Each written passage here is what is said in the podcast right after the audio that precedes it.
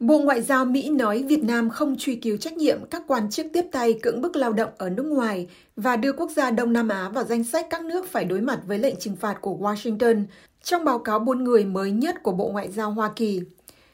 Trong buổi công bố báo cáo buôn người 2022 tại trụ sở Bộ Ngoại giao Mỹ ở Washington, D.C. hôm 19 tháng 7, Ngoại trưởng Antony Blinken cho biết rằng báo cáo đánh giá 188 nước và vùng lãnh thổ, bao gồm cả Mỹ, trong việc phòng chống buôn người, bảo vệ nạn nhân và xét xử những kẻ buôn người. Theo Ngoại trưởng Mỹ, có 21 quốc gia được nâng cấp một bậc bởi vì chính phủ của những nước này đã có các nỗ lực đáng kể để chống lại nạn buôn người trong nước cũng như cho các công dân của họ ở nước ngoài. Trong khi đó, 18 quốc gia bị đánh hạ một bậc trong đó có Việt Nam vì các nước này không có được nỗ lực đáng kể nào hoặc tệ hơn là chính phủ những nước đó có chính sách hoặc mô hình buôn người do nhà nước bảo trợ. Tham nhũng tiếp tục là công cụ hàng đầu cho những kẻ buôn người, Ngoại trưởng Blinken nói. Ông còn cho rằng các quan chức chính phủ có thể làm ngơ trước các hoạt động bất hợp pháp, cung cấp tài liệu giả cho người lao động, tiết lộ cho những kẻ buôn người thông tin về các cuộc đột kích sắp xảy ra, tham nhũng cho phép những kẻ buôn người tiếp tục hành động mà không bị trừng phạt. Bộ Ngoại giao Mỹ nói rằng Việt Nam, quốc gia Đông Nam Á, đang có một mối quan hệ nồng ấm với Washington do cùng quan ngại về một Trung Quốc đang trỗi dậy, đã giảm các vụ truy tố đối với những người được cho là chịu trách nhiệm về vấn nạn buôn người trong năm 2021. Báo cáo này đặc biệt nêu ra việc chính phủ Việt Nam không quy trách nhiệm hình sự hay hành chính đối với hai nhà ngoại giao Việt Nam bị cho là đồng lõa trong việc buôn bán công dân ra nước ngoài, cũng như không thực hiện đủ nỗ lực để bảo vệ nạn nhân trong những trường hợp này. Trái lại, theo Bộ Ngoại giao Mỹ, các cơ quan chức năng của Việt Nam đôi khi còn được cho là đã quấy rối và gây áp lực đối với những người sống sót và gia đình của họ trong nỗ lực bịt miệng cáo buộc chính thức về việc đồng lõa của họ. Theo báo cáo, một tùy viên về lao động và một cán bộ khác của Sứ quán Việt Nam tại Ả Rập Xê Út bị cáo buộc đã trực tiếp tạo điều kiện cho lao động cưỡng bức đối với một số người Việt Nam tại Ả Rập Xê Út. Trong thời gian báo cáo của Bộ Ngoại giao Mỹ được thực hiện, Hà Nội đang tiến hành cuộc điều tra, nhưng các quan chức chính quyền Việt Nam vẫn cho phép quan chức ngoại giao bị cáo buộc tại vị và không tố cáo hình sự hay phạt hành chính đối với họ. Vẫn theo báo cáo của Bộ Ngoại giao Mỹ, mặc dù cơ quan chức năng Việt Nam xử phạt hành chính một số đơn vị tham gia vào việc lừa đảo tuyển dụng hoặc vận chuyển nạn nhân lao động cưỡng bức đến Ả Rập Xê Út, nhưng không truy cứu trách nhiệm hình sự đối với những đối tượng này. VOA hồi giữa năm ngoái đã đưa tin các trường hợp nữ lao động Việt Nam làm việc ở Ả Rập Xê Út báo cáo bị chủ ngược đãi dẫn tới những tổn thương về thể xác và tinh thần, trong đó một nạn nhân tử vong là trẻ vị thành niên. Sau đó vài tháng, các chuyên gia nhân quyền của Liên Hợp Quốc kêu gọi Việt Nam chấn áp nạn buôn người sau khi ghi nhận tình trạng lạm dụng phụ nữ và trẻ em gái được tuyển dụng từ Việt Nam sang Ả Rập Xê Út làm người giúp việc nhà. Liên Hợp Quốc nhận định rằng những kẻ buôn người này hoạt động mà không bị trừng phạt. Việt Nam khi phản hồi về văn thư của Liên Hợp Quốc yêu cầu cung cấp thông tin về các trường hợp buôn người lao động sang Ả Rập Xê Út hồi tháng 10 năm 2021, nói rằng đã hợp tác chặt chẽ với các quốc gia, bao gồm cả Ả Rập Xê Út, để ngăn chặn và đối phó với nạn buôn người liên quan đến công dân Việt Nam. Báo cáo của Bộ Ngoại giao Mỹ còn nhắc tới vụ các quan chức ngoại giao Việt Nam có vai trò trong việc trục lợi từ các chuyến bay giải cứu công dân từ nước ngoài trong thời gian đại dịch COVID-19. Bốn quan chức của Bộ Ngoại giao Việt Nam hồi đầu năm nay bị bắt vì các cáo buộc nhận hối lộ liên quan đến các chuyến bay này. Bộ Ngoại giao Mỹ cho rằng việc trục lợi bằng cách ép buộc công dân Việt Nam bị mắc kẹt ở nước ngoài trong thời gian đại dịch phải trả phí hồi hương đắt cắt cổ là một hành động phổ biến của những kẻ buôn người trong việc gây mắc nợ để khai thác nạn nhân. Theo báo cáo, các nhà chức trách Việt Nam đã không cung cấp thêm thông tin về các cáo buộc, cũng giống như các vụ việc kể trên ở Ả Rập Xê Út. Đó là lý do vì sao Việt Nam bị đưa vào cấp độ 3, tức mức gần thấp nhất chỉ trên các trường hợp đặc biệt, đồng nghĩa với việc phải chịu các lệnh trừng phạt của Mỹ. Tuy nhiên, Hoa Kỳ thường bỏ qua trừng phạt đối với các quốc gia có mối quan hệ thân thiện và hứa cải thiện tình hình ở đất nước họ.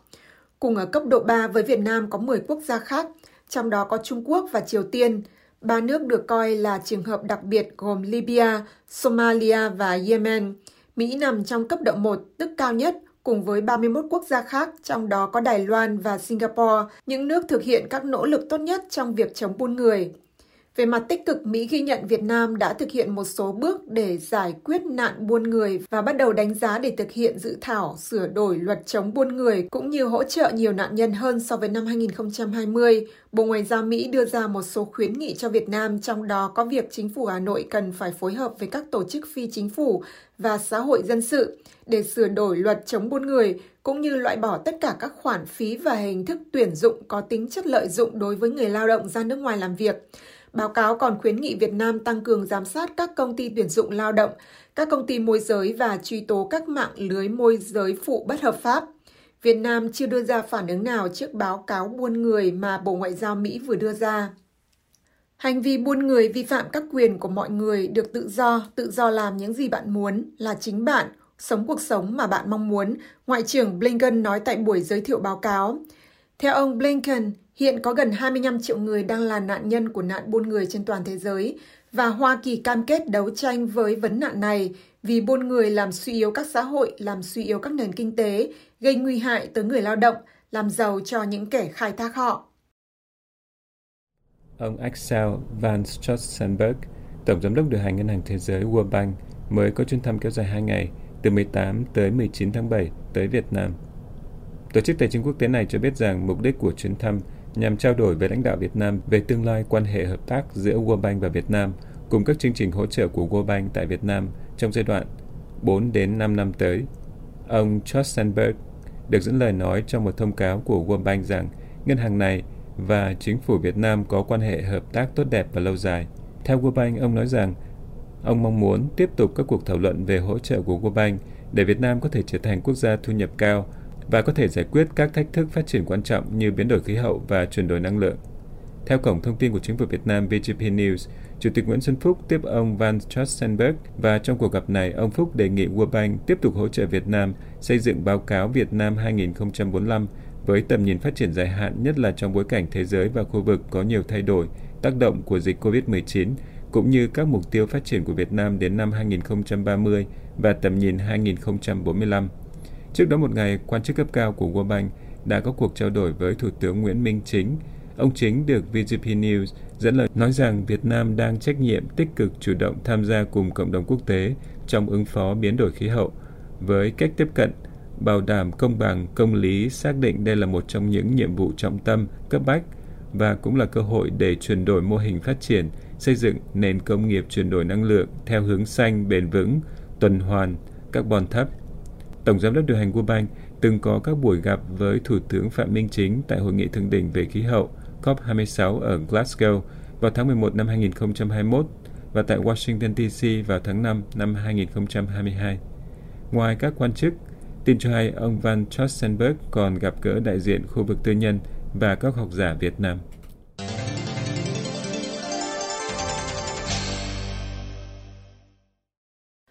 An tỉnh Long An hôm 20 tháng 7 bác bỏ cáo buộc của các bị cáo vụ tỉnh thất Bồng Lai đang được đưa ra xét xử, cho rằng họ bị các cán bộ dùng nhục hình để ép cung và đề nghị các bị cáo đưa ra chứng cứ theo truyền thông trong nước. Sáu người ở tỉnh thất Bồng Lai, trong đó có ông Lê Tùng Vân, người đứng đầu tỉnh thất, đang bị xét xử trong phiên xử sơ thẩm tại Tòa án Nhân dân huyện Đức Hòa ở Long An, với cáo buộc lợi dụng quyền tự do dân chủ theo Điều 331 Bộ Luật Hình sự. Ông Vân 90 tuổi và những người được cho là con của ông bị chính quyền Long An khởi tố hồi tháng 1 vì bị cho là có dấu hiệu lợi dụng tôn giáo để trục lợi. Hai trong số 6 thành viên của tỉnh thất Bồng Lai bị đưa ra xét xử nói rằng họ bị đánh và bị uy hiếp trong quá trình điều tra. Ghi nhận về phiên tòa ngày 20 tháng 7, VTC cho biết rằng bị cáo Lê Thanh Nhất Nguyên nói rằng khi chưa có luật sư thì tôi bị đánh, còn khi có sự tham dự của các luật sư thì tôi không còn bị đánh nữa. Bị cáo 31 tuổi yêu cầu Viện Kiểm sát điều tra lại toàn bộ sự việc. Tương tự bị cáo Lê Thanh Nhị Nguyên cũng kêu oan vì bị đánh và bị uy hiếp. Theo VTC, bị cáo 24 tuổi nói rằng mình bị đánh vào giai đoạn đầu trước khi công an huyện Đức Hòa mời lên làm việc và cũng đề nghị cuộc điều tra được tiến hành lại từ đầu. Bị cáo này phản bác cáo buộc của Viện Kiểm sát là sai sự thật. Khi các luật sư hỏi về việc một số bị cáo nói bị đánh ép cung trong quá trình điều tra, đại diện cơ quan an ninh điều tra công an tỉnh Long An khẳng định rằng không có việc cán bộ đánh đập dùng nhục hình với các bị cáo. Theo VnExpress, đại diện cơ quan an ninh điều tra không được nêu danh tính, khẳng định rằng toàn bộ quá trình điều tra đều thực hiện đúng pháp luật có ghi âm, ghi hình. Đại diện này nói rằng bị cáo nói bị đánh thì đề nghị đưa ra chứng cứ. Cáo trạng được truyền thông trong nước trích dẫn cho biết từ 2019 đến 2020, ông Vân đã chỉ đạo Nhất Nguyên và Lê Thanh Hoàn Nguyên lập nhiều tài khoản YouTube, năm chú tiểu thiền am bên bờ vũ trụ và Nhất Nguyên Hoàn Nguyên Officer. Cáo trạng nói rằng những người này đã giản dựng, diễn xuất, đăng tải các video có lời nói xuyên tạc giáo lý Phật giáo, xúc phạm uy tín của công an huyện Đức Hòa, làm ảnh hưởng an ninh, chính trị, trật tự, xã hội ở địa phương. Từ năm 2016, ông Vân và một số người khác đến trú ngụ tại một căn nhà ở ấp Lập Thành, xã Hòa Khánh Tây thuộc huyện Đức Hòa do bà Cao Thị Cúc, một trong số 6 bị can đang bị xét xử làm chủ hộ. Theo truyền thông trong nước, ông Vân biến nơi đây thành cơ sở tu tại gia theo Phật giáo lấy tên Tịnh Thất Bồng Lai, sau đổi thành Thiền Am bên bờ vũ trụ. Ban trị sự Giáo hội Phật giáo Việt Nam tỉnh Long An khẳng định Tịnh thất Bồng Lai không phải là cơ sở Phật giáo và rằng những người sinh sống, sinh hoạt ở đó không phải là tu sĩ Phật giáo. Một tu sĩ ở thành phố Hồ Chí Minh hồi đầu năm nay nói với VOA rằng đây là những biện pháp đàn áp, đấu tố, trù dập mà Giáo hội Phật giáo Việt Nam và chính quyền Việt Nam đang làm đối với tịnh thất Bồng Lai. Trong các phát biểu trước đây, ông Vân từng nói rằng ông là người tu tại gia và cho dù Giáo hội Phật giáo Việt Nam có công nhận hay không, các thành viên tịnh thất Bồng Lai vẫn là người tu thật, không có chuyện giả tu. Chính quyền địa phương tại một xã miền núi ở Phú Yên được cho là đã liên tục phá rối sách nhiễu các tín đồ tin lành Đấng Christ Tây Nguyên. Thậm chí họ còn hăm dọa và mời ít nhất ba thành viên của hội thánh lên trụ sở công an xã làm việc. Ông Ni Y Plang, người Hờ Mông, một thầy truyền đạo của hội thánh ở xã Y Lâm, huyện Sông Hinh, nói dưới VOA về việc sách nhiễu ngăn cấm hội thánh sinh hoạt tại Tư Gia. Tập Vào ngày 8 tháng 7 năm 2022, ở ngày mùng chín mùng 10 ở trường quyền Việt Nam. Ở do sách nhiễu của chúng tôi gây rối. Trong gia đình không có cho tu tập. Sinh hoạt đông người ông nói là trái phép. Nhà nước Việt Nam không chấp nhận. Đó, chúng tôi rất sợ hãi không biết làm như thế nào. Mong muốn đài tiếng nói hoa kỳ giúp đỡ Ờ, phải tinh thần đăng ký tây nguyên tôi để quan tâm hơn nữa. Để chúng tôi để có một tự do. Đó, ông chắc nhiều chúng tôi là nếu mà anh cố gắng ừ, tụ tập như thế này chuyên quyền sẽ xử lý sẽ bắt bớ. Đó, bất cứ uh, hình thức nào ông nói là nhà nước bây giờ làm mạnh không có làm thả lỏng mà anh làm như thế. Quan tâm hơn cả đại dân tộc thiểu số của chúng tôi để mà có niềm tin thờ phượng đức chúa trời có tự do. Ông Cà xưa Y Thiêm, một tín hữu, nói với VOA. Mùng 9, ngày mùng 9 à, tháng 7 á, à, nó công an vô nhà mình đi đi thủ lịch à, lịch à, ở tên tin lệnh đăng ký nó thủ à, không có gặp ừ, mình đi nó thủ à, từ nó vô nhà nó nó thủ hết ừ, cái lịch đó tới chiều gặp mình đi ông, ông hỏi là ông thủ lịch chờ thôi. Ông nói là à, bữa nào cái cái hội thánh tin lành được biết ông không cho à, ông nói là cái hội thánh đây là không phải hội thánh không phải tôn giáo. Ông nói là cái cái đây lợi dụng ông nói vậy. Cái đây là cái nước không cho cho sinh hoạt. Bữa nào nếu thấy sinh hoạt ừ, tôn giáo hội thánh tin lành được biết rồi đó ông nói là à, ông làm khó dễ nói ông nói vậy. Vụ việc chưa dừng lại ở đó, hôm 13 tháng 7, ít nhất 3 thành viên của hội thánh, trong đó có ông Y Blanc, ông Kesor Y Tim đã bị công an xã Y Lâm gửi giấy mời với nội dung làm việc liên quan đến hoạt động tin lành Đấng Christ Tây Nguyên. VOA đã liên lạc chính quyền xã Y Lâm và chính quyền huyện Sông Hinh cũng như giới chức ở tỉnh Phú Yên để tìm hiểu về việc được cho là sách nhiễu và gửi giấy mời này, nhưng chưa được phản hồi.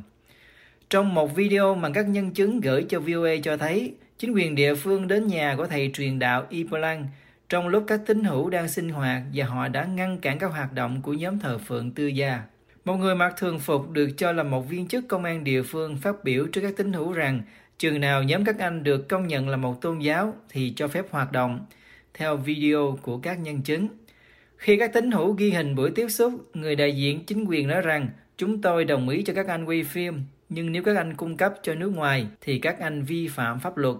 Trao đổi với VOA từ bang North Carolina, mục sư Aga thuộc Hội Thánh Tinh Lành đến Chris Tây Nguyên, nói rằng vấn đề tự do tôn giáo ở trong nước không như truyền thông và chính quyền tuyên truyền. Ông nói, qua đó cũng thấy là Việt Nam họ đã nói là những cái vấn đề tự do tôn giáo của họ rất là đầy đủ mà sự thật thì Việt Nam chưa bao giờ có có cho người dân có thực thi những cái quyền tự do tôn giáo của họ à, bày tỏ cái niềm tin tôn giáo của họ thì thì theo mục sư thì tôi là muốn cho à, sắp tới đây nên gặp bộ ngoại giao phải cần phải à, cho bộ ngoại giao phải làm như thế nào phải mạnh hơn à, để mà à, gây áp lực với chính phủ Việt Nam để cho ờ, người dân của chúng ta trong nước à, được bày tỏ cái niềm tin tôn giáo mà mà phù hợp nhất mà theo như là niềm tin tôn giáo riêng của họ lựa chọn đó thưa anh. Địa bàn các khu vực miền núi có nhiều người Hờ Mông sinh sống ở Phú Yên, nhất là xã Y Lâm, đã từng diễn ra các vụ sách nhiễu, khiến Quỹ hội Tự do Tôn giáo Quốc tế Hoa Kỳ USOP lên tiếng. Vào tháng 5 2021, một quỹ viên của USOP cho biết, USOP rất quan ngại trước cuộc đàn áp của chính quyền tỉnh Phú Yên nhắm vào hội thánh tinh lành Đấng Christ của người thượng Tây Nguyên. Đồng thời, USOP kêu gọi chính quyền địa phương cho phép hội thánh được thực hành đức tin của họ mà không có sự can thiệp của chính quyền tại Việt Nam. Trước đó vào tháng Giêng 2021, tổ chức International Christian Concern ICC có trụ sở ở thủ đô Hoa Kỳ loan tin về việc chính quyền xã Y Lâm sách nhiễu đấu tố năm tín hữu tinh lành đấng Christ Tây Nguyên. Chính quyền và truyền thông Việt Nam cho rằng quyền tự do tôn giáo tín ngưỡng của mọi công dân luôn được đảm bảo, nhưng các nhóm không được nhà nước công nhận, trong đó có nhóm Tin lành đấng Christ Tây Nguyên, không phải là một tôn giáo mà là tà đạo và phản động.